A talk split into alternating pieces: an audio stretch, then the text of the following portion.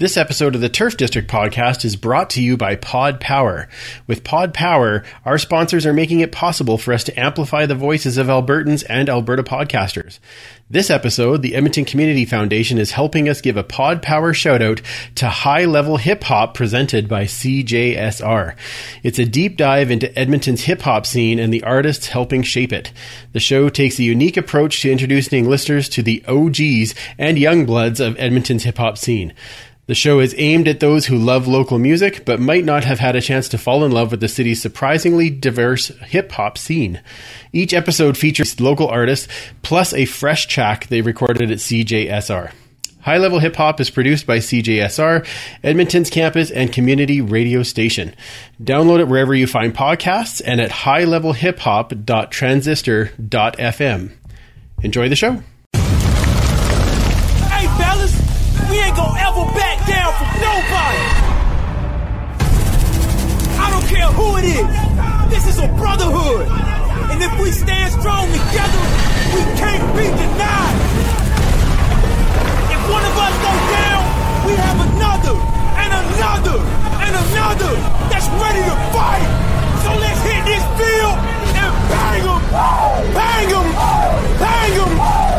Somebody, light me up.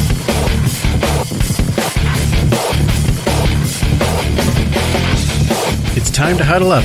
It's the Turf District Podcast.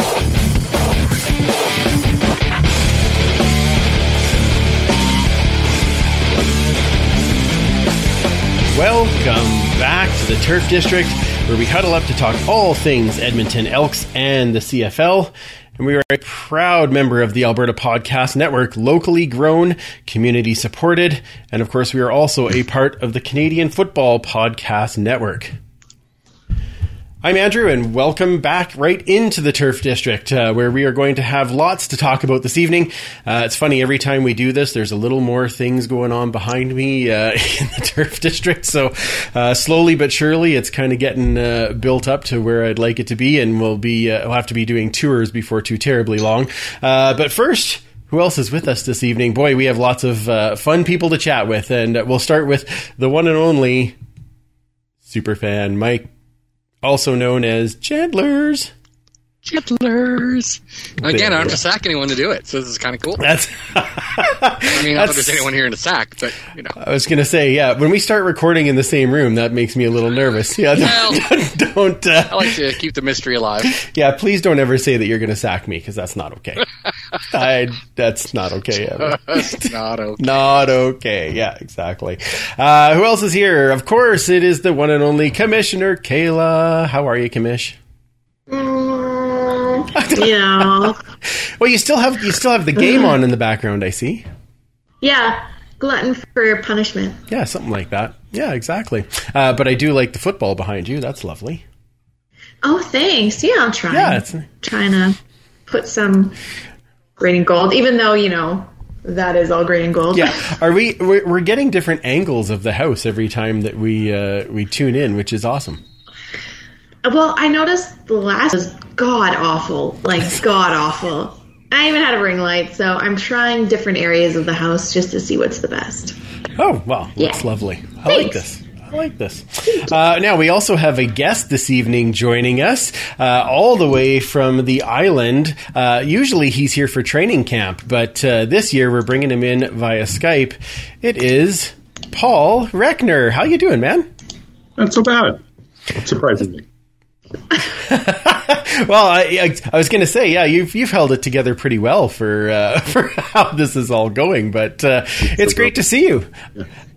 And I can, uh, I, I, we were talking before we started recording that uh, we can see what your COVID project was because uh, that was much longer uh, beard than when we last spoke.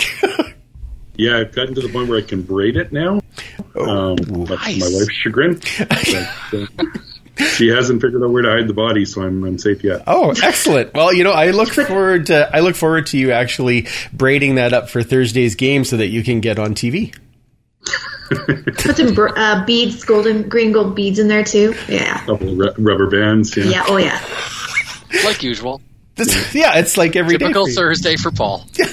exactly. it might be the preferable option to than doing the hula hoops uh, celebration. at that point. Well, I'll be watching for it. so now you need to have the braided beard with the green and gold bands and the James Wilder crop top, and we'll be set to. That'll get Oh you right my. onto TSN for sure. That's what I'm hoping for. Um, I'm not stealing Matt Preddy's look. okay, that's, that's probably a good idea. Um, we were, we were. I mean, we're talking about it. You're, you're headed to the game on Thursday. Um, how, how are you feeling about uh, getting back and, and watching some live football? Well, it'll be the first time I've left the island in a year, so I'm I'm actually quite excited about it. That's Um, awesome. It- it's a little bit of, of mixed emotions on that, in that uh, this was a trip that that initially our, our, our friend that past Brian Edwards was going to take and meet me out in Vancouver for the game and come back to the island for a week or so. But uh, fortunately, I've got a nephew coming flying in from Edmonton, and we're going to go to the game and uh, uh, first live football in a couple of years. Well, that's that's something to look forward to. Oh, a- absolutely, absolutely. Um, now you're. Usually we do have you here at camp because usually you're out for camp and then we bring you into the turf district and we talk all things Jimmy Gaines. But um, being the fact that uh, we didn't get to do that this year, um, is is there is there a guy so far in the first two games that that's a newer guy that has kind of jumped out to you where you're like, wow, this guy really kind of grabbed your attention? Um, well, certainly Nyles Morgan's up there leading their team in tackles now. So, uh, you know, statistically, that's something. Uh, in in terms of the newcomers, I, I think the the biggest one was uh, number twenty two, Laguda, uh, on special Okay. teams was making some some plays. He was just a hair away from catching Alford on that one that he broke. Uh, he was the first guy downfield and the, the gunner there, and and uh, just uh, got got taken out of the play. And uh, but yeah, I, I think he's he's sort of the newcomer that's uh, that's caught my attention so far. Fantastic, fantastic. Well, for you know, it's a little a little late, but we can always throw a Jimmy Gaines award that guy's way and start. start- Why not? I mean, you're the you're the guy. there's no trophy. That's- So- right? Yeah, exactly. There was going to be a T-shirt, but who knows? We'll see how that. We'll see if we play that out or not. Um, My, my training camp hero this year, honestly, was Dave Campbell. Uh, you know, we didn't get to see much through ourselves, and uh, just sending texts and, and answering questions about who's running with the starters and his Twitter feed and stuff like that. MVP.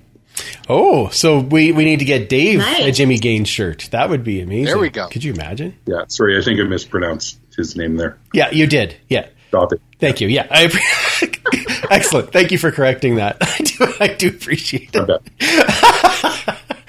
Uh, well, let's get right into it, uh, guys. Let's talk about Yes. this game. Uh, the second verse, same as the first, as it seems to be. Um, week two, unfortunately, brings another disappointing loss, and, and this one 30 to 13 um, against Montreal. Um, I, I know there's a, a bunch of things that we could talk about bad, but I, I'd kind of like to start because I did see a couple of things that were good in the game. Um, Paul, did you see anything that kind of jumped at you as as a positive in this game? I, I, I think more so I'm going to spin a negative as a positive in that uh, watching back some of the highlights, you realize just the plays that Montreal made. Um, Fair. And, and they're an inch away. I mean, that, that ball to Jake Wieneke, that's an incompletion 95 times out of 100. That, that was an incredible catch. Uh, that, that was outside of most guys' catch radius. Uh, you you look at the big play to Cunningham. Uh, we we had pocket pressure uh, on on that one that, that forced him to sort of scramble and throw on the run. I think we were actually bringing six on the play uh, that Wieneke had. Uh, you look at some of our our things. I, I think schematically we can fix them. A couple of the sacks came just where they had a delayed rush, so they bring three guys two of our guys pick up double teams on them, and then you have a fourth guy come free on a, a two second delay. Um, so I, I think schematically we can fix things, and that's the encouraging part for me is that uh, Montreal just made some exceptional plays that really added up to the difference in the game. Well, and I think it really shows Vernon Adams Jr. it- like he's he's a baller. Like he's going to be massive this year. I, I think he really made some plays out of nothing and turned it into a positive, and and that that definitely hurt us for sure. He's he's got that it factor. Um, when when you get to know some of the quarterbacks around the league, you you just kind of see, you know, who, who's cerebral and who's athletic and and who just has that additional characteristic about them, the way they carry themselves, the way they inspire other people, and I think his leadership style is a combination of a lot of the other guys out there. He's he's he's got a little Mike Reilly swagger. He, he, he leads with love like Trev. Um, he's, he's got some confidence like Bo. Um, you know, and and I, I think he, he's he's legit. I mean, I think he's truly going to be the next uh, big thing in this league.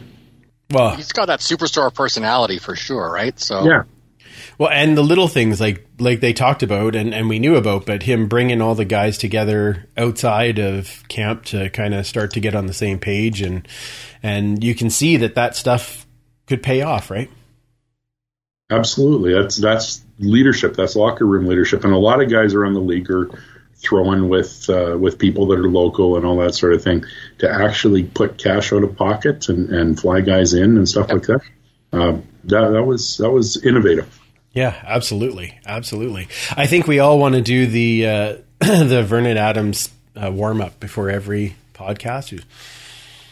Like just uh, that deep cleansing breath, right? Like you, okay, he's ready to rock. So that that's good. Um, super fan, uh, tell me what you saw good in the game. Um, well, I mean, the, the tailgate was great. Uh, always wonderful Excellent. to uh, see everyone back again for some poutine. Uh, I mean, there there are definitely some some positives. Um, it can't be understated that we did finally get the touchdown monkey off our back. Uh, with Shai Ross with his first professional touchdown, which is I thought outstanding. Uh, people are going to say yes, it was in garbage time, but I mean, it is the CFL. If that much times in the clock, there is still a possibility. So um, it shows we can do it, and hopefully that's going to spur a lot more coming up on Thursday. That's fair. That's fair. Now, Kayla, you said you did find a positive or two, so I'll. I'll No, I said I was trying to. oh, okay. I was rewatching it. There's the title of the podcast: "Trying to Find the Positive." Okay, uh, but did you see anything well, I mean, out? I, I like Mike said, we finally got into the end zone, which was great. I don't know if it's going to be a confidence booster. Only the next game will tell.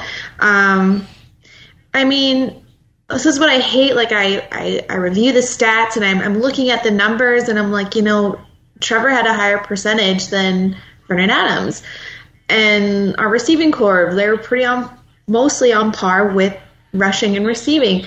The defense, same too, like all the way down the line. And it's just, I think that made me less optimistic when I re- saw that and then see the results of the game. And you're like, what happened? Like, I, why, why can we not just capitalize on the moments that are given to us and then give up so drastically? Like, oh, oh right, positive scale, positive. Okay, I was going down a rabbit hole. We'll get there. We'll get there. It's okay. Um, I mean, yeah, we played a really good team and we lost. I mean, to kind of go off of what Paul said, Vernon Adams is a really linear leader. He's very humble. I mean, from what I can see with his interviews and how he interacts with his players, uh, he isn't too hard on himself, generally speaking, but he does take accountability. And he just, you know, he spoke quite well of the Elks, which in my books, like, thank you for not kicking a dog when it's down, or in this case, an elk when it's down. but I mean, I was really looking forward to this game because I really like Montreal. I think you guys all know that. The last couple of years, I've really been rooting for them, and there's something special in this team. And I'd rather lose to this team than any other team in the CFL right now. So that's my positive, I guess. Okay, well, that that's all right. That's all right. Um, I'm gonna go with a couple of different things for positives. The the first thing for me was that the first two drives were really good until they were inside the ten. And to me, I was I was worried that there would be um, from the last game that there would be this this push to force stuff and to and to maybe not be able to connect even when they were outside of the 20 and and seeing the first the first two drives themselves were beautiful until they got inside the 10. And, and the one, um, I, I don't know if that's just the, the fumble. I don't know if that's just they don't, didn't do it often enough and they just weren't prepared properly or if there was just the ball went sideways on the way up from the snap or, or what it was. But I mean, again, like you were talking, Paul, that like that catch by Wieneke was, you know, 95 out of 100, that's an incompletion.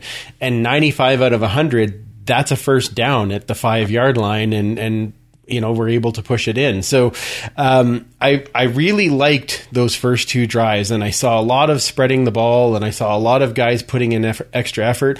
And James Wilder, I honestly don't know what happened in the fact that he wasn't getting the ball more throughout the game because those first two drives, he he had huge runs, and then at the end of the game, he had a big, huge run. But um, he's a guy that you know you also can use as that that dump pass out of the back, and and he was doing really well. And not that I don't want to take any, I don't want to take anything away from Fletcher um, or Terry Williams or anything like that. And I know you try to shake it up and do different things on different looks and, and that type of thing. But man, when, when you got a hot hand like that, I, I kind of would hope that they would use it. And I, I thought that he had a, a, a, pretty good game. I'm, I'm not a fan of the, uh, the pose every time after the first down, like once or twice, fine. But uh, that's not a big thing for me but I know that that helps him. That's motivation for him. That's fine. Um, but I, uh, I, I just I would like to see when you see a guy that's breaking like that and actually you know turning some things around. I, I, wish we would have seen more of him in those positions when you could have been hammering that in near the in those last five yards where we're, we were having our most troubles. But to me, that was a, a positive overall. So, um, so let's. I, I want to take a quick turn to, into the what the fire trucks because um, my uh, my biggest my biggest fire truck. Now I, will admit he redeemed it, but I was when I was watching the game because I was watching it on replay. The challenge on the fumble, right? Uh, I was shocked because I'm like, I know you guys have replay. like you, you should know that that like so I was really surprised that they did that and Elizondo did say at halftime that's on me I, I shouldn't have done that but my question to the three of you is they just had the two drives that were great drives and then oh I'm getting joined by a puppy dog okay um, uh, they had these great drives that finished inside the 10 and then that challenge that then they lost as well it it, really kind of took the wind out of the sails for the rest of that first half. Um, would you agree? Do you think that that was did that play a role, or was there something else, or or is there something else that stood out to you that you're like, why the hell did they do that? So, Paul, what do you think of that? I, I agree. The challenge was a mistake. Um, I don't think it's on Elizondo. I think it would have been communication that came from the booth. Right. Um, he's not the one seeing the initial replays or, or, whatever. He may have bought into one of one of the players who said I, I, knocked it loose or something like that. But to me, that that strikes me that he's he's more taking the bullet for for someone else on that a little bit, and and that's the head coach's job to do. Yes. Uh, I I think one thing that we saw as a bit of a trend through the first two games are, are great initial scripted drives when you kind mm-hmm. of map up what you're going to do, and then once it got more into the ad lib, the the play calling changed drastically.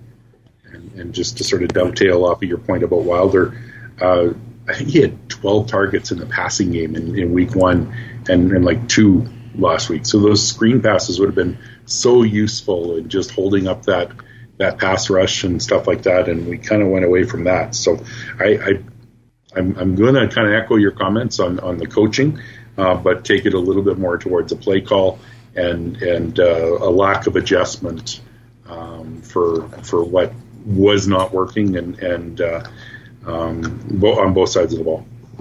That, that's fair. That's fair. Absolutely. Superfan, what do you think of that? Yeah, I mean, I agree uh, with what Paul was saying. Just sort of piggyback off the last point, though, watching it live, you could really see that Montreal's linebackers were starting to cheat up to the line and leaving that middle wide open. And I think that there could have been either some crossing routes or some uh, you know, all sorts of plays where they could have exploited that middle and either made them go back, which opened it up for Wilder, or just taking advantage and, and getting these, you know, 10 to 20, 25 yard plays, uh, at least getting into that second level. Um, we were sitting there watching, and uh, we could see that the fumble, it, like it was a bad call before he even made it, uh, so it was kind of mystifying to us. But there was a lot of booing from the uh, the stands on uh, on the referees that night. So who knows? Maybe they had enough people just cheering it on, saying that, that he thought he, he should have gone with it when he was getting the call. So. Yeah. Well, the irony is we took two penalties to Montreal's with 10 or 12. 10. Yeah. Right. Yeah. Yeah. I know. That's amazing, right? Usually we'd be like, whoa, only two penalties. This is amazing. We won, right? No? Yeah. Oh, wait. What? When, Very when little offense and we lose. with Very little penalties we lose. Yeah. yeah. Doesn't make sense. Well, we When- fixed when- everything from 2019. Oh, no. that we didn't take. Right. When when Trevor had that face mask late in the game, no one came up swinging, and uh, Right. It, it bothers me a little. I, I also know that's typically what we've been begging for is discipline and some even keel and some moderation and all that sort of thing for a couple of years. But it kind of makes you think that maybe uh, with the Jason Maas head coach team, um, there there might have been someone coming out of that pile looking for uh, for some some vengeance. A little emotion, something to to get it going, or you know, like there was almost nothing. Like they were losing so bad, and it was just like a deflation. There wasn't even like frustration. There didn't feel like anything on the field. I wasn't there in person, so it's a completely different story watching it on TV. But it just felt like they came out. This huge like bubble was blowing up, and you're like, yeah, yeah, and all of a sudden it just started to Right. And but nothing. There was there was nothing there. There was no frustration. There was no emotion. There was no anger. It was just like we suck. It's very flat. Yeah. Yeah, there there was some there was definitely some deflation. You're right. Yeah, and again, like Mike said, thank goodness this is now a video podcast because that was nice for everybody to see that. That was good. Um, uh, so, uh, Kayla, let's start with you this time, going around the other way. What what stood out as like the like the uh, for lack of a better term, the bad. What what is the? And I know we've talked about a lot of that already, but is there something else that you just want to talk about with this game? I have a list. I'll narrow it down. just kidding. Okay, wait, wait. Before you get to your list, I just forgot I had one more good. Costigan. Uh, he, Yeah. Yes. he impressed me. He impressed me. Yeah. The sack, the tackle, three other tackles, I believe, um, and good movement for a big dude. Uh, he he did stand out for me in the game. Sorry. Okay, go ahead, Kayla. Well, even like the just the new kids on the D really stood out. Like they were all at the top of the the, deten- de- the defensive tackles. Like you saw Mike Moore and uh, Quaker, they were all kind of like lower with one, but all the new kids it was like new kids on the D instead of the block. You know. cool. Cool. Cool. Cool. Cool. Cool. nice try. Nice try. Uh, well, since my my key to the game last week was you know special teams and actually getting past the fifty yard, which was like didn't even get even relatively close. I mean, and that that special teams like they are just they kind of fell apart. I mean, the returner was uh, what was his name? Um, Williams. thank you. No, no, no. No. Uh, on Al's. Alford. Oh, That's right, Alford. Yeah. Kind of just eating them alive. And I mean, they gave up a touchdown on. I mean, I mean, it, it happens, but it was just a really weak spot. And I'm just like, you know, I really wish that we had AJ Moss mass because you know we might actually block something, maybe a little bit. Yeah. AJ Gas. Possible? Yeah. Gas. yeah. Sorry, my bad. That's okay. That's all good. Um, so that and then just the O line. Oh my gosh. Oh my gosh. It was hard to watch. It was hard to watch. I don't know if it people were just weren't reading the plays right. Like those blitzes just came through. No one was reading anything, and it was just it was hard to watch. Poor Trevor, but I mean he's partially at fault too. So Well, and and you look at it, Mike. I think we said in 2019, what did Trevor get sacked? What is it, six times the entire season? And he's already at seven, not counting the one where they pulled his helmet off and they got the penalty for it. Right. Um, yeah, yeah. So, Paul, give me give me your thoughts on on the O line for sure. Well, by my count, our starting tackles were probably our either our fifth and sixth or our sixth and seventh choice Right. going. We we had two guys, three guys retire um, that we had signed for the season. Uh, Derek Dennis, Tommy Draheim, and uh, drawing a blank. The other one, uh, from Toronto. Yeah. yeah, from Toronto. Oh yeah, I don't remember his name. Yes. I, I should. Um, then then we have uh, Servi uh, go down to, to injury. We have Colin Kelly uh, uh, tears a, a pec muscle and doing push-ups in his room. Uh, you know, so those two are out. You have Kyle Saxelid, uh, presumably next man up, who who is still dinged up. I, I believe he might be back this week. Um, so you're, you're talking about a, a, a global player that you know a great story in itself. A first global player to start on offense or defense in a CFL game. I mean, that's that's trend breaking itself.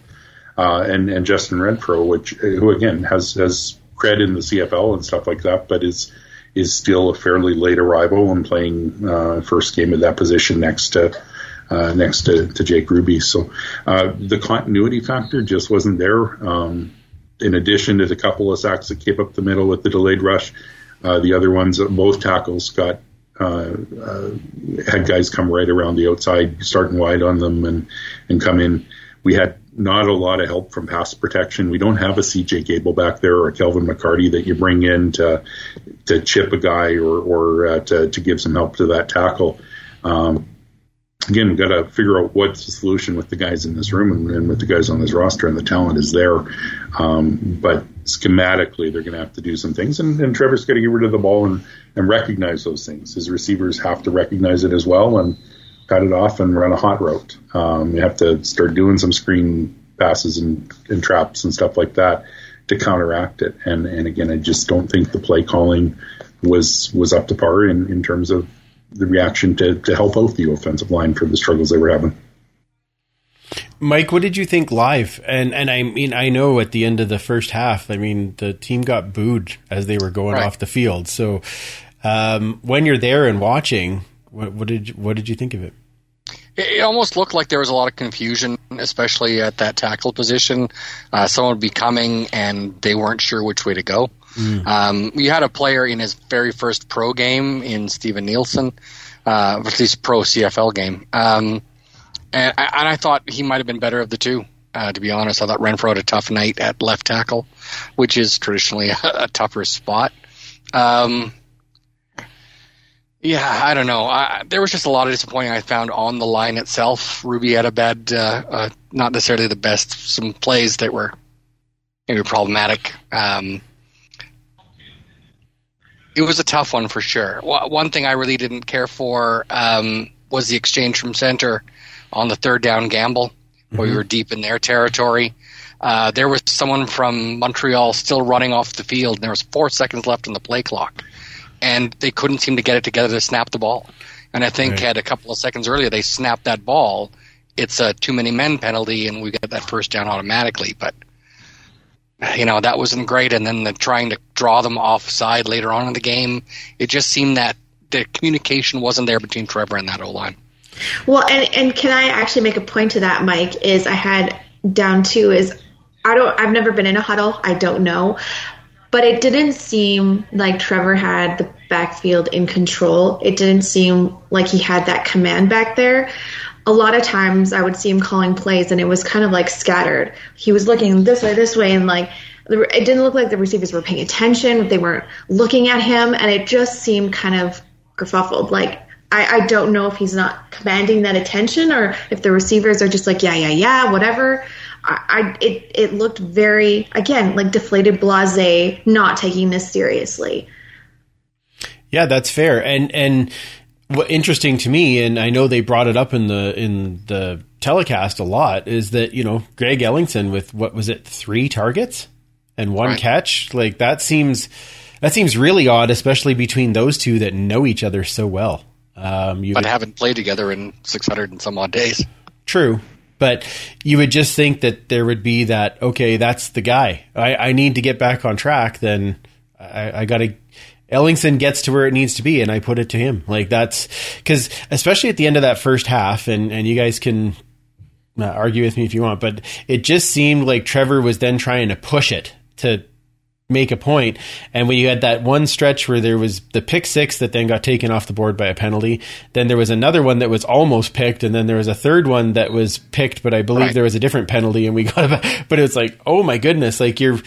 What like that is we're so not used to seeing that from Trevor Harris. Usually it's it's right on the money. And so is it and I don't know if that's receiver not going the right way or if that's like I said Trevor trying to like say okay like I'm I'm pushing it in there go get it. Um I, who knows right? I, I don't I don't know. What, Paul do you I know you know Trevor better than a lot of us. So I, I I don't know and I don't want you to speak for him of course, but I just I just want to know what you saw there. I, I think some of the trash talk in advance actually got to him a little bit. Um, Not not in the, the normal way um, where he had to go out and prove that he's tough. He's he's he's proven that. Um, he doesn't have to prove he's he's a, a great quarterback or a great football player. He he's every bit of that. But I, I think just wanting to he, he wants so bad to to win for the guys in in, in the room. Um, that's that's who he plays for. Uh, not to beat the opponent, but to win with with his, his teammates. And um, I, I think he you started wanting it so bad, and when you have initial um, win come out of your sails on a few of those mistakes uh, that, that shortened drives, uh, it, it maybe just started to deflate a little bit. And and uh, um, I, you know, he, he's one of 46 guys or one of 45 guys there, and and he he, he has to relax and, and know that he's he's not having to carry it for for everyone. Uh, but he is the one guy that a lot of people are going to look to to set the tone for the team, and and uh, uh, he's he's got to stay who he is. He's got to stay authentic, and and for all the criticism. That, that he was getting and, and some of the social media stuff was brutal uh, and tremendously uninformed from some guys that know much better than that. Um, but I, I, I do think it started to affect him a little bit. And I, I was kind of reminded back, it's, it's got to be about 17, 18 years ago, around 2003, 2005. Don Matthews was coaching in Montreal, I believe, and he got into Ricky Ray's head talking about how Ricky Ray, he put it in the media, Ricky Ray has a tell, and we know what he's going to do when he's going to do it. And uh, it really seemed to throw him off for, for a little bit. It, it was all crap. it was uh, it's gamesmanship, but you know, you, you never know what's sort of going to get in, in a guy's head and change their behavior a little bit. Yeah, that's fair. That's fair. Um, the last thing that I just want to touch on, and only just, I know Kayla, you already said it, but the special teams, um, putting the special in special teams. Um, it was, um, I, uh, I noticed something actually as I watched more of the game. When you watched Montreal when they were when they were receiving on a punt or whatever, um, their blockers were are running two guys to block them and hit them, and you're the Elks ones they would be waiting for the punt to come down, and they're all standing waiting for the Montreal guy to come at them instead of Yeah. being aggressive to go get them. And there was a number of times, like I, I know Penguin had said to us, like, "Wh- how is it that we keep getting these great returners and then they all turn to garbage? I'm like, well, but there's no like there's no blocking. Like like Williams gets 10 yards and he's in a group of 5 Montreal guys because they aren't being aggressive to take those guys out of his way to make give him a lane to run. And um, I think they're they're following the path they're supposed to, but boy that is difficult to watch. Mm-hmm. Mm-hmm. And, and Mike, do you see anything else going on with the the like the returners, the the cover team, like things that I'm missing? I, it just seemed like every time that Terry Williams would field the ball, there were five guys in his face. Yeah. Um, versus whenever we were kicking it to them, Alford had lanes, and he could run at least forward, you know, five ten yards before he was had a chance to be tackled. Um, and he's a slippery guy. yeah, Um, I mean, Williams was at least running fairly north south, um, as opposed to dancing around or you know trying to sweep around the outside. Um, but maybe that's not necessarily a great thing if he does it all the time, because then everyone knows where to sort of funnel their players towards. So maybe he needs to mix it up and at least try and do a sweep with some proper blocking. But it, it seemed to me like the scheme maybe was part of the problem more than the man. there there were probably at least three times you texted me during the game asking if if that was a block from behind or Right. Right. Not. And I, I would slow things down, look at the replay, and it, every one of them was at least interpretable as being from the side. But Right. they were blowing guys up. Yeah. they weren't Yeah. just. And, and there were other ones where he was just getting in the way and, and stuff like that. But uh, those ones made noticeable blocks on pretty much every return. There Right. was one where Alford took it and did start to go across the field, and you could see him sort of pointing to guys, okay, you got that one, you set it, setting up his blocks. And, Right. and that level of communication isn't something I've seen for a while. Um, but yeah, I again, I think it was an exceptional athlete in a great system, and uh, uh, he he made us pay. I think he, he was averaging 20 yards of return, even if you take out the 84 yard punt. Right. Wow. That's yeah, that's crazy. That's Must be nice. one day, one day we will we will remember what that's like. Um, Superfan, are there any uh, questions that came across on YouTube about that game that we should deal with? Yeah, there's quite a bit of chatter going on. I can imagine. here. Uh, yes. Uh, Ken Ludwig was saying that it was uh, must be torture for Kayla to be watching the game multiple times and having it on in the background. Uh, there were definitely some compliments on uh, on uh, Mr. Reckner's uh, uh, chin foliage. Oh, there. good. That's So, good. Yeah, it's very yeah, it's very I need impressive. some my life. Uh, yes, but that was later. Oh no, sorry, she's talking about someone else. Okay. Uh, but, but she was on, just you know, not talking to you. Um, uh, Leanne had said uh, that you know, calling it a disappointing loss, she tended to use stronger language, so we might want to get that fire trucker filter ready. Okay, good. Ken Ludwig was saying that when you are playing against Vernon Adams, you have to be disciplined. It didn't seem like there was enough of that on Saturday night. Uh, not necessarily discipline with penalties, but you know, just discipline in in uh, you know doing your role. So, um, uh, Coach Vic, uh, referring to Paul talking about Vernon Adams having the it factor. uh, I said most of us saw it as the O Fire trucker. factor, which is fair. It is. It is fair. Yeah. Uh, Tim Capper is saying that he does still love us, win or lose. Uh, And we love A lot him. easier when you win, Yeah, I guess. uh, yeah, we, we still love him. He we let him out of the closet now to have the rest of the conversation. Uh, so that's that's good. Yeah, we, we love you, Capper and Cliffy. I mean, they're they're still our buds. Wow. Yeah, Wow, that's uh, breaking news. yeah. Well, Um, it's what I do. uh, yeah, Leanne was talking about uh, Shai Ross's touchdown, saying it was a great touchdown, and she got to shake the hell out of her cowbells. So I'm hoping that's not a metaphor, but maybe. Um, uh, you doing the YouTube comments might be the greatest part of this podcast. Just so that you know. No. Yeah. certainly better than Saturday. Uh, Jacob Sperling was saying, uh, "Do you guys think the offensive problems are more on Trevor, Elizondo, or the offensive line?" Uh, he noticed that Trevor had no time in the Montreal game, but that didn't seem to be as much of a problem against Ottawa. Hmm. Good question. Uh, How about all of the above? That's what Ken was saying. Yeah, yeah, I, I actually think it, it depended on the play, right? Like one one play, it's going to be O line. The next play, it was hanging on to the ball too long. The next play, it looked like there was confusion. So it, I don't think you could all pin it on one thing out of those out, out of those options. But does it spiral because of one, maybe? Uh, like if possibly. he doesn't feel like he's having enough time, he's going to start hearing footsteps. That's that's say. that's actually a fair point. Yeah, absolutely. Is that Harris might have not felt as comfortable back there because of how the initial offensive line started, right? Right. Uh, Leanne does think that the O line might be just allergic to the red zone. the red wall, as they keep calling it on TSN. Sorry, go ahead, Paul. Yeah.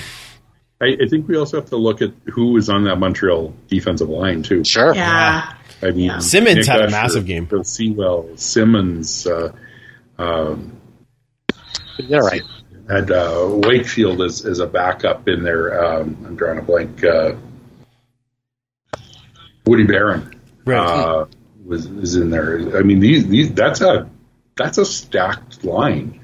Um, decent secondary. Take away some of those those early reads if they're playing press coverage, but I I still come back to play calling that that they didn't do enough to compensate and help the guys put them in positions to succeed.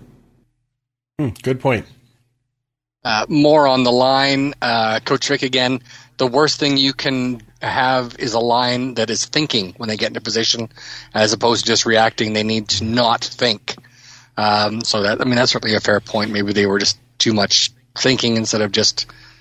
It's so ingrained in them; they just it's instinctive. I can't so- wait for that film room. There will be no thinking in this film room. That's right. what the hell? Yeah, okay. Uh, and then referring to Trevor, uh, Jana did say that Trevor is such a man of character; he will find his groove. So That's fair. you know, That's fair. didn't mention your beard at all, but maybe it's coming. Probably. oh no, here it is. this is his wife speaking. Please don't encourage the beard. so I've got some beard products we're going to send your way. That's right. Yeah.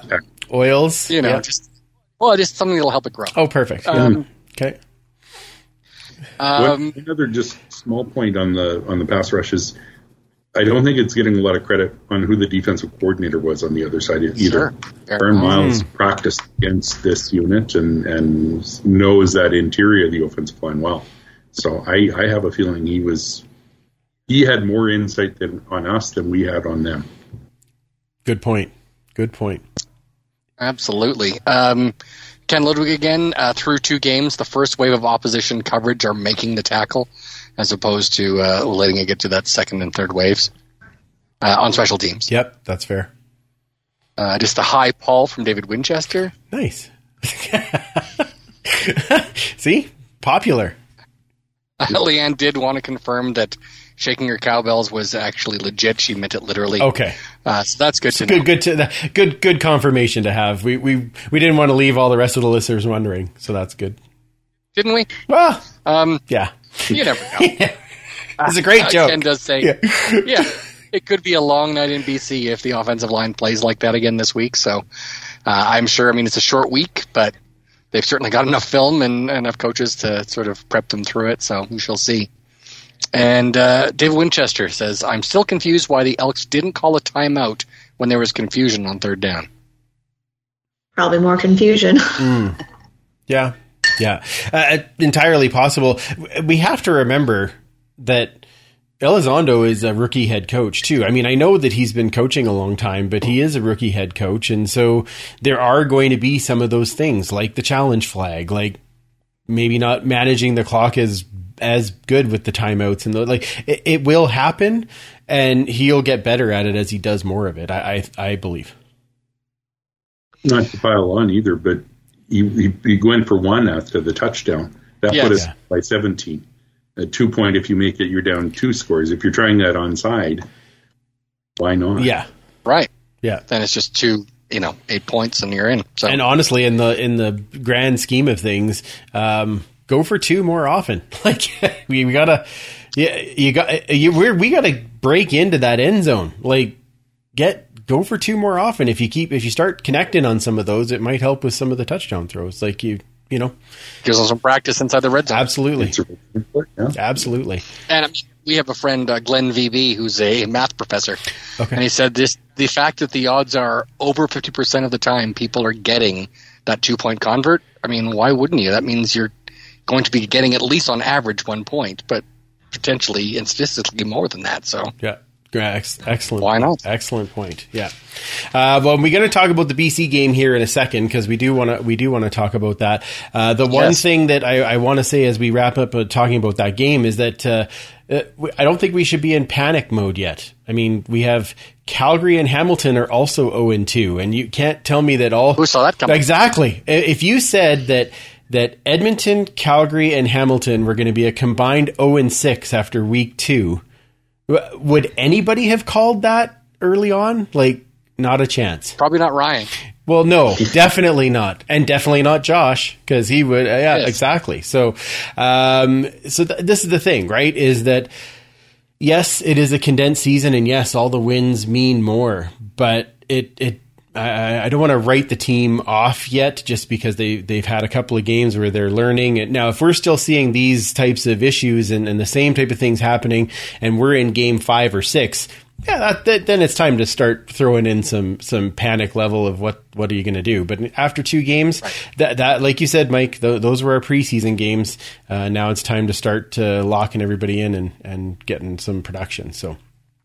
Yeah, Julian Poirier saying "return to the mean," Absolutely, yeah. which which can mean two different things actually. So so yeah, yeah. Return to the mean. I'd be a fan of both. except in the penalties. Don't uh, don't, Right. don't- Yeah, okay. Um, super fan, you have some horrid items for us this evening. Uh, well, I have one item. Yes. Uh, anyway, um, I sort of teased it last week.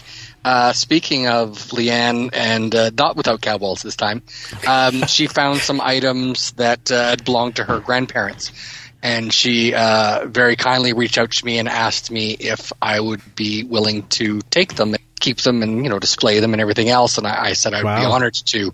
Uh, and it's something I did not have in my collection. Unfortunately, until I, I lose a bit, I'm not be able to fit into them, so I have to show them rather than wear them. Um, but I do have. Hopefully, you can sort of see that. Oh wow! Oh, This is a, uh classic sort of late '70s jacket from Shane. Um, I, lo- I mean, I just love that patch on there. Hopefully Oh, it's outstanding. make that out. Yeah. Uh, felt patch. It is absolutely gorgeous. It's in phenomenal shape. Uh, and for now, it's going to uh, hang proudly in, in the locker in the back with all the game worn items.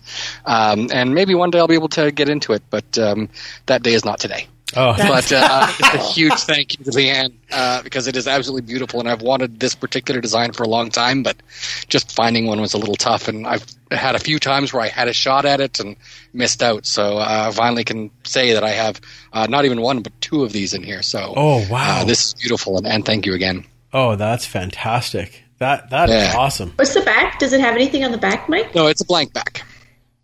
Where I you'll like notice, the, yeah. the You know, I could, could wear that now if I could get into it. So Yeah, exactly. Well, well, day. you could put it on. Old You could right? put it on and roll it up, and it'd be like a different version of James Wilder Jr. I was gonna say, we're too much like the fat man in a little coat. Uh, Can you please bring that to tailgate and do that? That'd be fantastic. Oh, No. damn it! Because at the end of the skit, it ruins the jacket. I don't want to do That's that. that's that's that's fair. Uh, that's that's fair. I don't know when I go to another board item or not. But Uh, yeah, Paul, uh, would you be okay if we showed the other hoard item, or do you want to hold off on that? Uh, no, I'm I'm fine with that. I've actually got one little small one here that I I'll, I'll show after. Okay, Sure. So then, well, this uh, is a small one too. Yes. Uh, so this has been um, here um, because I had uh, Paul had asked me to receive it, uh, expecting to be here for tailgate uh, for uh, preseason, and obviously that hasn't come yet. But eventually he'll be here. But in the meantime, uh, it's here, and you know possession is nine tenths of the law, so that worked out really well. Uh, want to set this up? Yes, no. Do you want to set this up at all, or Uh, not not all. Well, I guess I can. There there was an auction uh, that that Mike had, had become aware of and, and talked to me about. I, I think it would have been uh, last June or July when the catalog first came out, and that, oh, that's kind of a neat item that he pointed out to me, and and I, I moved on and. And I kept coming back to it every once in a while and trying to register for the auction, but every time I'd get to a point where you actually need two previous auction regis- uh, uh, references in order to, to register and stuff like that. And there's only one person I know that has two auction references, and, um, other than my brother-in-law who's an auctioneer. Um, but he wouldn't give me a reference. Um, so ultimately, when the auction went live, I, I started talking to Mike. I, I hadn't been able to get it out of my head, and uh, he agreed to bid for as, as a proxy for me and, and walk me through the process. And after one real nervous overtime round, when uh, when we were uh, sitting there wondering, do we do we up it again or, or not, uh, we were the successful bidder, and uh, and that would be it.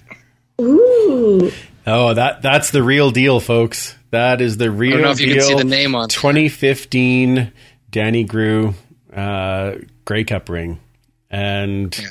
that man, that thing is beautiful Yeah, absolutely gorgeous uh, and quite heavy. and quite. and strangely doesn't quite fit on my finger. But, um, you know, You're not quite offensive lineman size yet. yeah, I don't know if it quite can see on the inside there. Uh, it's a little hard to see that one, but uh, Yeah. yeah, because I won't quite focus on it. But uh, It does say once an Eskimo, always an Eskimo. which is yeah, it's fantastic. Such an awesome, what an awesome Yeah. get, and uh, yeah, that that's quite the add to the collection, Paul. Well, that, that's a. I, I'm not a big collector, um, but I like unique items and, and ones that are meaningful. And um, also, thanks to Mike's help, I have the uh, one of the the previous plaques that went on the Grey Cup, um, the name the, the nameplate with uh, the the players that were on that team, and, and I've got a, a signed autograph helmet from from that uh, Oh, that team that year as well. That uh, Wow. was able to to get for me. Um, and there's a few uh, missing signatures on there, but every time Kenny Stafford comes back, I can't get him in time before he's he's gone again. So, so we'll have to catch up at some point. Uh, co-host Kenny's got to help us out there. We got to get that. Uh, got to get that all going. Um, Mike, I know there wasn't a, a history segment per se this week, um, but I did want to touch on. Um, uh, it's a bit of our history, um, and send out some uh, condolences to the family Yes. of uh, Shona Ward. Um, now, she was a big part of uh, the organization uh, and especially the ticket office for a very long time. Um, I've I've only heard ever stories of Shona, but Paul, I believe you you did know her as well, correct?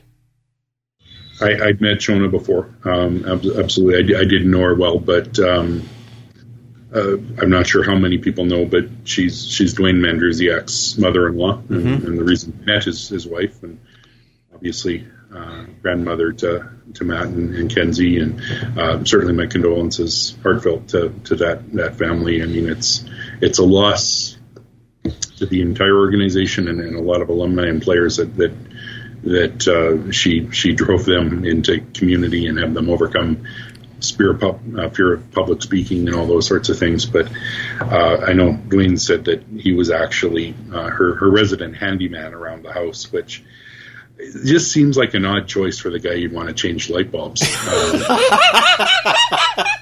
so, You know, I he'll find something else to do, I'm sure, but uh, hopefully it's closer to ground level. So, yeah, Yeah, it has to be. Is it pretty much? Yeah, exactly. Um, yeah, so all, all of our thoughts with uh, with that family, and and of course, um, uh, and it, I like I said, I, I saw a number of players saying, you know, she was instrumental in, in like you said, Paul, getting out and, and having those conversations with kids and those types of things, and and that's a huge part of what this team is. So uh, so she meant a, a lot to the players and to the organization, and so uh, a, tough loss. She for us kept them sure. in line. Yeah, that's and you need somebody Yeah. like that. You need somebody who can be like, "Hey, nah, yeah, that's not okay." Yeah, Yeah, apparently Jed and Giz, she definitely had you know an eye on at all times. So wow, it must be hard to keep an eye on Giz all the time. He's just running all around, have no idea what he's saying. What's going on? What's yeah? well, she didn't know what he was saying, but Oh, knew what he was right. doing. Okay, that's fair. So, okay, good. I'm glad yeah. we clarified that. Perfect. Uh, all right, let's get into this week's game. So uh, Thursday night tilt uh, out at BC Place, um, our first road trip, um, which is uh, interesting thought. Actually, I, I wonder if that will help to bring the team together a little bit. Um, in when you're on that road trip, um, you get that you know it- it's a different feeling right? So we'll see if that uh, that changes anything. Of course you know michael Reilly will uh, likely get the start although we'll probably only find out two minutes before the coin toss but it- it's still that's fine. He'll likely get the start. Um, I, I now this i don't want to seem negative but based on the last two weeks, Michael might actually finally get the game that he wants against his old team because uh, every other time that he's played us to this point, uh, we've kind of run roughshod. So uh, I'm curious to see um, how that kind of turns out, especially when you've got guys like Lucky Whitehead that's had a great first two weeks. Um, their defense, um, I can't even remember the name of the guy, but that interception that he had against Bo where he flew through the air backwards and caught it was unreal. Um, the defense is starting to to pick up there. Um, I, I'm I'm excited to see kind of how that balances out. So, uh, Paul, let's talk to you first on on how do you see this game going, and and and kind of what do you see are the the keys for both teams. Definitely a younger defense and, and a less experienced defense that we're up against. Uh, it, it was Keontae Harden. You were Thank you. Yes. Uh, Victor Gamboa is another uh, another younger defensive back, uh, another Eastern Washington, uh, one of my eags out of there, like TJ stuff. So, um, amazing pipeline to the CFL when you think of all the names we've seen through there. The Absolutely. um, Adams was was there. Matt Nichols, Greg Peach, uh, J.C. Sherritt, of course, and uh, uh, you know, yeah, uh, a lot of guys there. I I don't think they have the the same sort of personnel that that gave us problems um, this this past week. Um, So I, I'm I'm hoping that we can do a little bit more of what we want to do instead of uh, getting thrown off by by that. Um, Trigger Michaels, Trigger Michael, uh, you know, you, you got to watch for him. Um, I, I was chirping him a little bit before last uh, last game, and uh, uh, that that may have backfired. Um, Well, I don't know if it may have backfired. I mean, Calgary's 0 2, so uh, I think it. I think it did really well. Yeah, could- yeah, yeah. If you could talk nice to him this week, that'd be great. Maybe it'll work out better for us. Yeah. he doesn't respond well to that. Oh, okay. All right. it, it's going to be interesting. They're going through a, a couple of the same things that we are with some some injuries on the offensive line. Uh, Ryker Mathews is out this week again, I believe. Um, so they they're they're having a little bit of change as well. And I, I honestly think under against most quarterbacks, we probably had four sacks last week. Um, True. even that one key touchdown. I mean, we had Eric Blake on a safety blitz, and, and, and Kwaku was almost there. Just missed him, actually. Yeah. yeah, yeah. So I I I do think historically uh, Edmonton's gotten in in uh, Mr. Reilly's grill uh, a little over uh, the the past number of meetings, and and uh, again, I don't think he's a guy you rattle necessarily, but that that does start to affect what they can do. And if you give him time with Lucky Whitehead and Bryan Burnham and and uh, Dominique Rhymes, all as as stretch the field threats, that that's going to put a lot of pressure on our secondary. Well, and that's not even including Lemar Durant, who had the, the big year in 2019 that could, you know, take off as well. And he may have been lost in the first couple of games, but at some point, you know, he's going to have a big game. So there's there's there's an, there's a lot of weapons on that side to to be aware of. Um, although I'm curious. So did you mean like if you hit Michael, like does he fold? No. Well, that was. Well. I mean, you could ask Mondo. Maybe he would like. It's an excellent answer. It's perfect. Yeah. Uh, super fan. What do you see uh, going on in this game? How, how do the Elks pull this one out? Um, I'd like to see us just start playing a lot better on the lines. I mean, it's one loss in the trenches. Um, I, I've got to think guys like Moore and uh, especially Kwaku are just chomping at the bit to get to a quarterback that isn't as mobile as uh, Vernon Adams Jr. was. Um, I think they got some decent pressure against um, Matt Nichols, who is more of a, a pocket passer, and as Reilly is as well, although he's not afraid to run. Um, but if he has to hold the ball a little longer because we have a pretty solid secondary, then maybe they've got a chance to, to haul him down a bit and, and get him off his game. Takes an awful lot to get Michael uh, Reilly off his game, but you know I, I think a little bit like that, and then just figure out what it's going to take to get um, Trevor Harris some more time. Whether that's throwing in, uh, you know, some fullbacks to act as a tight end kind of set, or just you know, maybe we'll switch things up. I mean, Saxlett will be back. I don't know. Um, but if that is the case, then and we can get him that extra one or two steamboats, then, you know, maybe we can get a little more uh, downfield action. That's fair. And and on a side note, if Saxelid is in, then four starting Canadians on the line. That'd be that'd be pretty cool. Be And a global, maybe. and and exactly and so we might be you know um, we might actually be starting nine or ten Canadians in this game uh, because now you you see the injury report with Armanti Edwards possibly you know still Right. taking limited uh, does that mean that you possibly see Tevaun Smith Shai Ross and Mike Jones in at receiver too like who knows right this is uh it, it's kind of there could be a ton of Canadians on that offensive side of the ball could be very interesting um Kayla what do you got for uh, keys to this game Well, if it's not stating the obvious, I mean, we have to find that end zone a heck of a lot more. That And offense early. needs Yeah. and early, yeah, yeah, and don't lay off the gas if you start, you know, starting that fire. Just keep piling on the wood because we need an explosive game right now. And um, I mean, if it, if it's against Michael Reilly, okay, I'll take it. Like that's fine by me. uh, but we really need to get something going on the offense.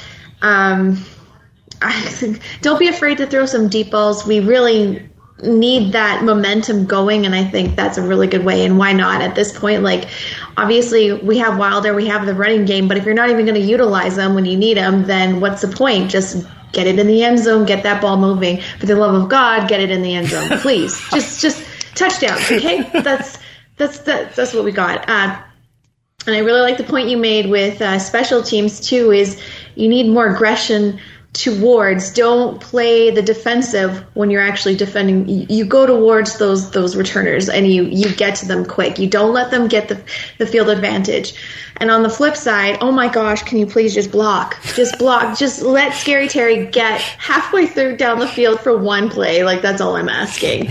But we really need some emotion. We need some passion. Just light it up for the love of god.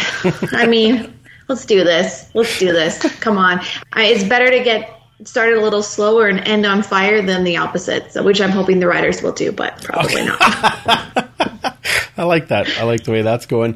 Um, I think I think a big key to this game is to watch the development of those three rookie linebackers um, and see uh, what they've learned over two games, over two live action games. They they show well. Yes, they're up on their tackles. Nyles Morgan started to become a little bit more in the play, those kind of things. But Paul, you were talking earlier about how um, Edmonton wasn't like those linebackers were cheating and they weren't using those short passes to to gain that eight nine yards. Montreal did when our guys mm-hmm. cheated, and so. Um, they're they've got these weapons that we just talked about in BC, and we didn't even talk about the fact that they have Shaq Cooper, and uh, we watched Stanback kind of uh, you know get a bunch of extra yards on us. And Cooper's small and shifty, and those guys got to be prepared to fill that hole and, and take him down early. So um, I really think there's a huge key in seeing what have those linebackers learned from the first two games, and are they are they stepping up? Um, I didn't actually look in the injury report today on Brian Walker if he might get activated this week or not, which I think might help. But um, he was was there but did not participate. Did not participate. Okay, so uh, so then we're probably looking at those three rookie linebackers again. So I'm hoping that they can, uh, you know, take that next step in in some of those protections. I did see that they they had survey clearing COVID protocols today. He so did. timing is is about right for Walker to come out, and that's all that's holding him out. Again, you probably want to get him a couple of days of practicing uh, to to, to integrate and stuff like that. But I, I, I wouldn't be shocked to see him. I, I don't have any information on that, but I, I, I'm hopeful. That that would be that'd be huge. I think. No, I don't want to take anything away from Williams. I just want to say, like Brian Walker, he was very impressive in 19, and I'd like to see him be able to get out on the field and and wreck some people. well, like you say, if we if we're starting an extra Canadian on the offensive line, that gives us flexibility to to roll an extra American uh, at safety or something like that if we need to. Right. Absolutely. Absolutely, that and that would be great because that position keeps seeming to rotate through uh, injuries back there in, in, the safety position. So, uh, so that that's a huge thing. And and Kayla, you already said the special teams need to increase, and I 100% agree with you. So, uh, before we do our pick'em, Mike, is there any other uh, YouTube things that we need to uh, talk about here? And then we'll get to our pick'ems and our prop bet, which, uh, by the way, Paul, I didn't tell you that beforehand, but you get to uh, tell us what the prop bet will be on, and I'll set the line. And I'm sure you have many ideas already. But uh, let's start with Mike and some YouTube things on the game that's coming up. You bet. one thing I did want to point out, I was asked uh, when was the last time that both Edmonton and Calgary started the mm. season 0 and 2? Mm-hmm. It's only happened twice since we rejoined the league in 1949, and that was in 1954. Uh, that was which was a pretty us. good year for us. Yeah. Um, both teams won their third game. And in 1966 was the most recent time, so you know, 55 years ago. and uh, we uh, Calgary lost the third game, and Edmonton won versus BC. So oh. let's just hope Ooh. that uh, history repeats itself, shall we? um, okay, back to the questions. Um, we are talking about uh, they're talking about the double E jacket, um, and David uh, have remarked that uh, you know I'm going to try and see if I can make it fit. That based on the meals that we serve at tailgate, it's never going to happen, um, which is fair. the tailgate is the problem. Absolutely. Yeah, Leanne Not the say that- cider or anything. No, it's Right. the, it's totally the tailgate's fault. Yeah, exactly. Exactly. Um, and Leanne did say that uh, she was happy that they found a good home, the jacket, because she couldn't have been able to get her cowbells in them either. So there is that. Um, I'm like, you don't have to smuggle them in. Oh, wait. Wait. Um, oh. just put them in, you know, your clear bag. Um, so Coach Vick's asking, was Calgary that bad this week, or was the Lions' defense that good? Uh, most people seem to think it might have been a little bit of column A, a little bit of column B. So Yeah, I would tend to agree. Um, it's coming out now that Bo is injured or seems to be injured and likely will miss this week. So that could have played into. We have never seen Bo throw four interceptions, so there's obviously something going on there as well. Um, Right. I don't know. Did anybody catch who he threw under the bus after the game, or was it just no? Okay, um, but I, I everybody. okay, I think it was a bit of uh, a, a bit of both, though, and and Calgary's dealing with a really young team, uh, which they haven't had to do in a long time, Right. So, um, so that that might be that might be part of it. Uh, Paul, did, did you think column A or column B? I, I think it was more Calgary. Um, you know, full credit to BC for the win and taking advantage of the opportunity, but this isn't the same Calgary team where you, you plug and play, next man up, all that sort of thing. Changes on your offensive line, uh, changes on defense. Uh, that secondary has lost a lot of pieces. Um, you know, there's there's some some great talent there as well, but uh, I think it's going to take a while to to to come together. And and when Bo isn't Bo, um, that's the straw that stirs the drink there. Maybe that's the uh, maybe that's the Calvin factor. Maybe he still is, uh, you know, an Edmonton boy, and he's there, and it's just oh yeah oh oh right, he was the secret. J- I sorry sorry totally. It's okay, Calvin. Keep doing what you're doing. Okay. We'll edit that out. We're Yeah. good. What? Uh, No. A few more more points. Um, Ken Ludwig was saying that uh, Reilly is a lot tougher than Matt Nichols, so Fair. you know there is that going for us. But uh, I guess we'll see. Um, Julian Poirier, if BC can find the uprights, watch out. Uh, of course, they let go their global kicker this last week Yes. and have uh, a couple, I think, of options in camp on the practice roster now. They brought in uh, another guy, so we'll see who ends up suiting up. Um, I'm sure Rod Black will tell us about it at least three or four times. I'm sure it won't come up at all. Yeah. Um, uh, Leanne did say that uh, for the allergies, we needed to get EpiPens for the O line since they're not the red zone. Perfect. Coach Vic is calling for big, deep balls. Um, Oh my. Title of the He said, podcast. Yeah. yeah, sorry, didn't come out right. Um, uh, No, Ken he's not. was saying he's not been impressed with our uh, rookie linebackers so far. Okay. Okay. So we shall see. So Well, there's the, they they got time to improve, and like I said, we got to see them getting better every game. I think that's that's Right. that's the steps we got to be looking for. So, all right, well, let's get to our pickums for this week. Uh, obviously, the first game is the Thursday that, uh, w- but we don't pick that game because we already know who's going to win. But we'll do the prop bet shortly. Uh, so the go. next game on Friday is those same Alouettes traveling down Highway 2 to play in Calgary uh, against the 0 2 Stampeders, which I just want to keep saying over and over again. Uh, although I know, yes, we're also 0 and 2, but it is fun to say 0 and 2 Stampeders. Uh, let's go You're over. cutting. Can you repeat that? Oh, 0 and 2 Stampeders. Was that good? Oh, okay. Yeah. You picked it up this time? Okay, perfect. Excellent. Okay. So how's Ryan going to spin this one? I, I think I said it to you. Maybe he's dyslexic. He meant 0 and 14. Could be. Yeah, exactly. Yeah. Now we're just we're gonna. Oh, it's his son's birthday. We shouldn't be too mean to him today. All right. Uh, and happy birthday, Carter. Okay. Uh, let's go around the other way this time. So, Kayla, you get to start on this one.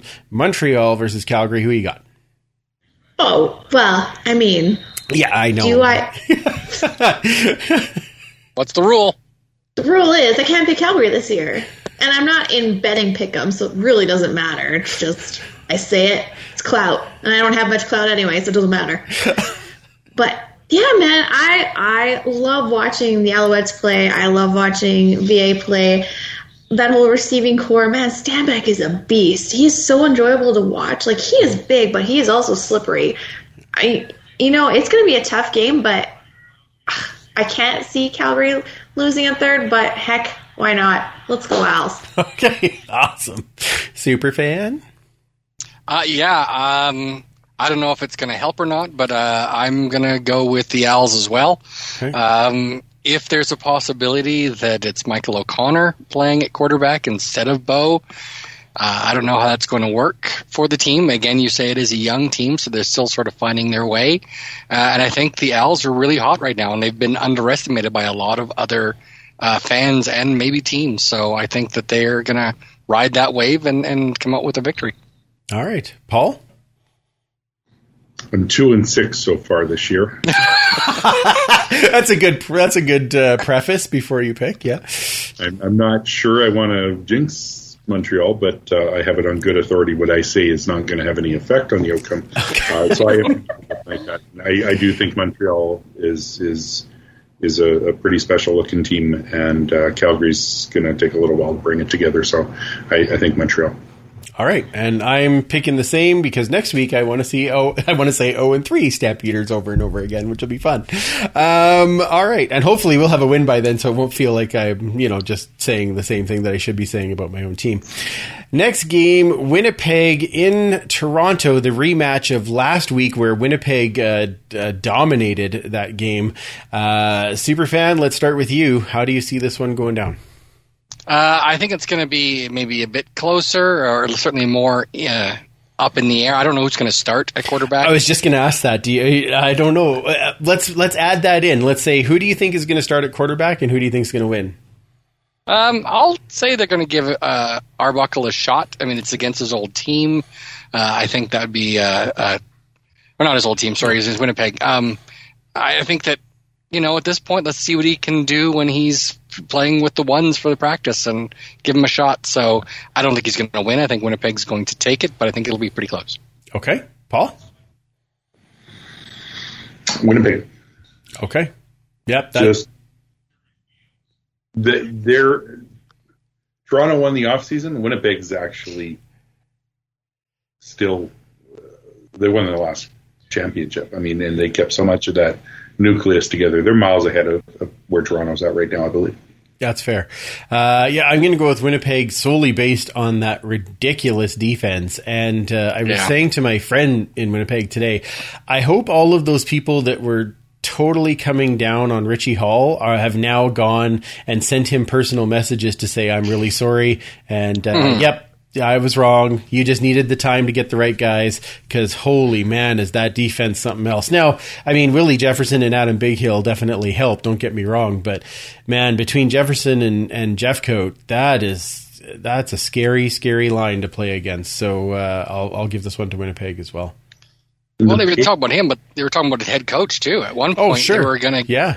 fire Mike O'Shea, and Yeah. he's done all right since then. Yeah. The pay cut some of those guys in Winnipeg took to stay there. I mean, Biggie was like one hundred and forty thousand dollars, according to public reports. I mean, there's so much commitment to that group, and I, and I think Mike O'Shea is is a big part of that.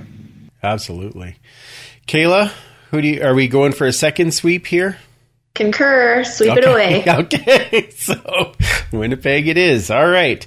Next game. This will be an interesting one to call. So it's Ottawa versus Saskatchewan. Uh, Saskatchewan's third home game in a row. Uh, Ottawa coming in there after, of course, their uh, their win over us. Paul, who do you got in this one?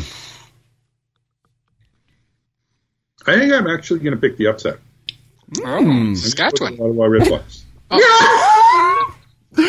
Okay, that was that was very close.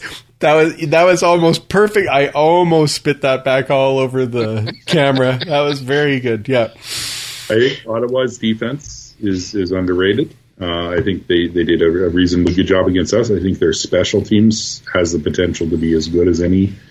Uh, Lou Ward and, and uh, Richie Leone are, are two of the top positional kickers in their league in the league, and DeVonte Dedmon uh, has a lot of potential. I think they're going to have special teams win them games. Um, I I love their linebacking corps. I, I'm, I'm I'm going to take Ottawa on the upset. I didn't back game for Matt Nichols. Wow. All right then.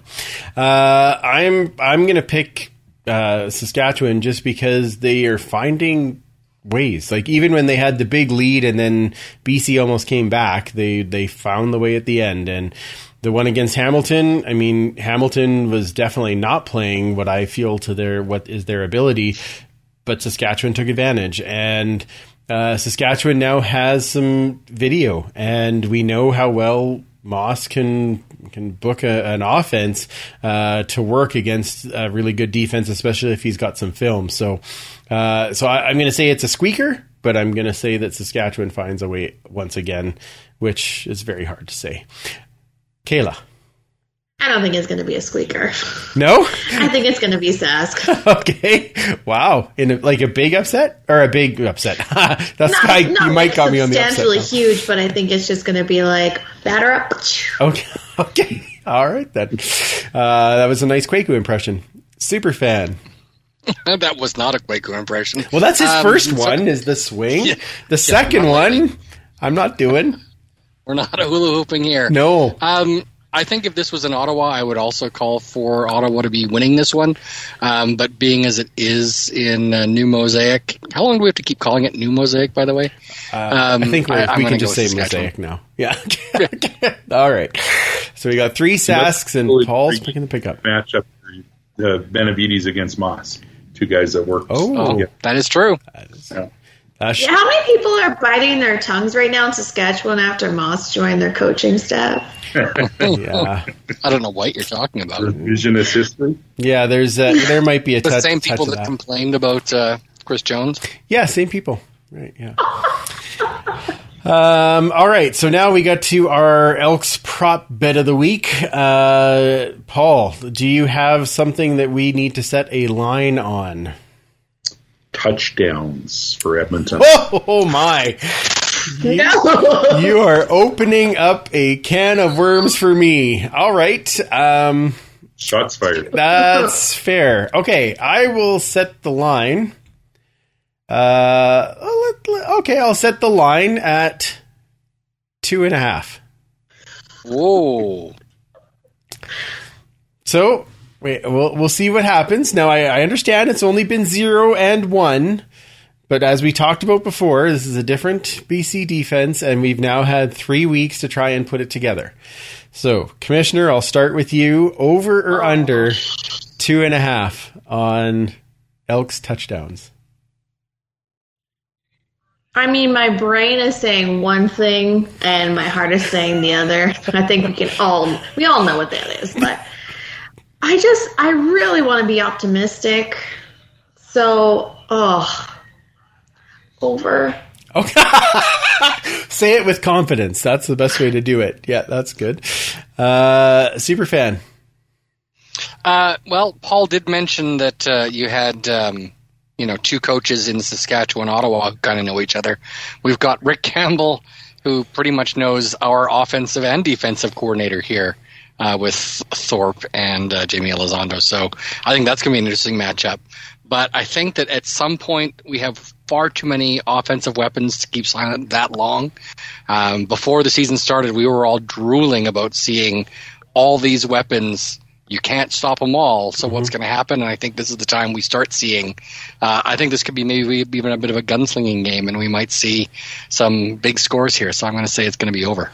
Are you all of a sudden becoming uh, Shez from the from the panel? It's, it's hit the over. It's got. It's going to be the over. it's going to be the over. It's going to blow up. screwed me. That's Oh. right. They're going to be the over. Okay, uh, Paul. What do you got? Over under two and a half. I'd like to reset the line at one and a half so that I can be really optimistic. I, I, I'm I'm also going to take the over. Um, like my uh, my two compatriots, I, I think it's a little optimistic, maybe, but um, as as much as Rick Campbell knows Elizondo and, and our offense, uh, we also know how uh, the Rick, Rick Campbell coaching scheme. So um, I uh, I think it cuts both ways on that, and uh, I I think we have too much talent, and it, it's got to come through. All right, and uh, I am going to go with the under because I think they get two. I think they put an extra one on the board, but I'm gonna I, I'm gonna be the outcast and You and negative- Tyler agree. Negative net. Oh, well, we do agree a lot, so that makes sense. Tyler Yeah. says it's the under, but they'll win. Okay, that's that's where I'm Coach sitting. Vic too. says it's over. All right, excellent. We've got some got some other ones on the board. Um, last week uh, we picked uh, we had running versus passing for uh, Vernon Adams Jr. Um, and uh, anybody who picked the uh, the over for passing was correct because he did a lot of passing against us. He did. Boo hiss. Anyway, uh, let, let's go. Uh, uh, before we get to plugs and things, let's uh, take a couple of seconds uh, to talk about the Alberta Podcast Network. As this episode is also brought to you by the Business Council of Alberta. Have you ever wondered what it takes to create a good life and in an equally good society, one where people, businesses, and the environment can flourish? Alberta Better, a podcast by the Business Council of Alberta, is on a journey to understand what it takes to create a good life here in Alberta and how we, as Albertans, businesses, and governments, can shape our society so everyone prospers. Find new episodes of Alberta Better every Tuesday on Apple Podcasts, Spotify, or wherever you get your podcasts. You can also listen at businesscouncilab.com slash Alberta Better Podcast. That's businesscouncilab.com slash Alberta Better Podcast. Ah, well, this has been a really fun time as always. Paul, thank you again for joining in to chat about the games and and uh, what's going on with the team. We we very much appreciate it, and I do hope you have an amazing time on Thursday. And I hope you leave the stadium very very happy, uh, and that we all get to see your braided beard on TSN. We appreciate that. Uh, Can you actually sew in some of our pictures so we're there with you? I, I, something can be arranged. Yes. yeah, the, the Nice. Turf District podcast logo. Yeah, yeah. Yeah. Yeah, that's, yeah, that's perfect. Yeah, Right here, right in the forehead. We've, we, that's what we've always wanted. Yeah. Uh, by the way, Mike, wonderful mask when you go to games. I love it. What's that? The, when you go to games, the mask you wear, Oh. it's wonderful. Yeah, that was not It's- bad. That's very nice good. little Turf district one. It is a good I little, did get asked where they can get one. good little plug. It's very nice. I like that. Yeah. Yeah. Um, so, Paul, where does uh, everybody find you and uh, what you're doing with the CFLPA and all those fun things so that they can follow you?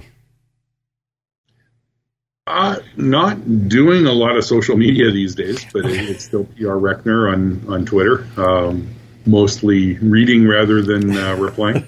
Lots of likes. So. Yeah, lots of. I've seen the odd one. That's good. Yeah. Perfect. Excellent. Uh, super fan, or actually, do, do you want to plug? You should plug Payline by Ice too. Yeah, we uh, we're the official foreign exchange provider and proud partner of the CFL Players Association. It was great to see all the new uh, newly freshly elected player reps uh, announced today. Uh, some some newcomers, some old guard in there. It's a it's a good mix, and it's it's moved well beyond what people think of the PA being a bunch of uh, Canadian offensive linemen that are are running the show. And uh, you you look at the executive with Saul Elimimian and and John Bowman and Chad Rempel and, and Ryan King. Um, it, it's a new guard. It's a new age for those guys, and they've done a fantastic job uh, showing leadership to to get a product back on the field this year. Uh, not easy times for the guys. Lots of sacrifices made, um, but even with the newly announced protocols today, uh, starting to add a little bit more flexibility for vaccinated players. Um, that is the PA working for the guys and uh, working in partnership with the league and, and the leadership there. Fantastic, fantastic. Super fan, where does everybody find you? Uh, they can find me at 56 Parkies, and then I've started posting some of the hoard items on the History uh, channel, which is uh, at EDM History, H I S T O R E. Wonderful, and I am making sure that we send those out as well. So for those of you who aren't Yeah. watching the YouTube feed, why the hell are you not watching the food YouTube feed? But still, you can see the pictures on the EDM history, which I love. Uh, Commissioner, you have been uh, a little more active, which is wonderful to see, and posting my favorite GIF ever after you watch the game. Oh, it just embodies everything It I does, feel yes. sometimes. Uh, where does uh, where does everybody find you again? On Twitter at Duchess Lombardi. Wonderful, and thank you all for being uh, a part tonight. This was uh, this is fantastic. Uh, I want to say, uh, make sure you're following Pay It Forward with Football on uh, all of the social medias. Uh, it's nice to see the people uh, getting their tickets, and of course, stopping by the tailgate. Uh, Yeah, which it's great to meet them. Yeah, it's it's awesome, and you love to see people getting a chance to to get to games and, and be part of it. So that's awesome. Uh, lots of great shows, of course, coming out from the Canadian Football Podcast Network, and you can find those at cfpodnetwork.ca, and you can check out all the great shows on the Alberta Podcast Network at albertapodcastnetwork.com because that's fun. Uh, and of course, join in the huddle with us. Uh, it's at the Turf District on every type of social media uh, Instagram, Facebook, Twitter. Uh, come and join Snapchat? some of the fun. Uh, no, not Snapchat because uh, I don't, well, yet, sure. I don't need another social media thing Does to that? run. Good lord. Yeah, does that thing still run? I'm not sure. Uh, I don't know. I, I guess I need a TikTok one. I'll ask No, my I swear to. God, I'll leave this Bye-bye. platform. The only thing on our TikTok is the freep. That's go. enough. It's everybody's favorite. That's right. Uh, then we can see we're there. What's that, Paul? It's big on MySpace. Is it? Oh yeah. Well, my my eight friends love it. Yeah, my top eight, they love it. At least Yeah. Tom does, yeah. Uh, fantastic. Excellent. Oh my goodness. Yeah. So, um, anyway, yes, join us there. Join us for the chats. Uh, we will be, you know, tweeting and chatting out during the away game on Thursday night. Uh, so join in the conversations. We love to have the conversations. And thank you to everybody that is tuned in on YouTube so that we can, uh, have some of these comments and questions and get them answered for you. We really appreciate you, uh, joining us for this. So for Paul, Commissioner K, Can, can I make one last plug? yes, yes, you may. Oh, I was. Oh. Oh yes. Oh my goodness. Yes, please. higher. Higher Our up. friend James Franklin, friend of the pod, Uh, uh, yes, very good friend of the pod. designs. He uh, he custom made a couple of pieces for me uh, for some friends as well. Um, this is his post football career. Uh, it's allowing him to to spend some time with family and, and be around. He loves being a full time dad and and stuff. He's he's picking up other work as well. Um, he he was fantastic to work with on the design and the pieces and stuff like that. And I would encourage all CFL fans to, uh, if you're looking for a special piece for yourself or someone else, he's great to work with. Uh, he's he's good about custom. He's good about uh, inclusion in the design process, and I, I'm I'm blessed to consider him a friend, and and uh, I, I would encourage anyone. Uh, the experience was great. That is Oh, so fantastic. gorgeous. And where do they find it again? How do they get in touch with them? Uh, Franklin Made Designs. Right. Uh, I believe that's on Etsy. Um, J Frank Tank, I believe, Mm-hmm. is, is his handle, and there's a link in his bio to that. Fantastic. That is awesome. And uh, I need one of those to go right there. Right, We something coming your way. Oh, sweet. Yeah, I'm excited to have that. So, uh, can't wait to have that all in here. And once I get everything up in the room, we'll, we'll do a little, uh, room tour and all those types of things. But, uh, thanks again, Paul, for being here. And thanks for pointing that out. I really appreciate it because I hadn't seen one, uh, you know, kind of live and in person yet. So that, that's fantastic. Um, so for Paul, Commissioner Kayla, and Superfan Mike, I'm Andrew. Remember, you can't catch footballs with your face, and we will absolutely talk to you next week.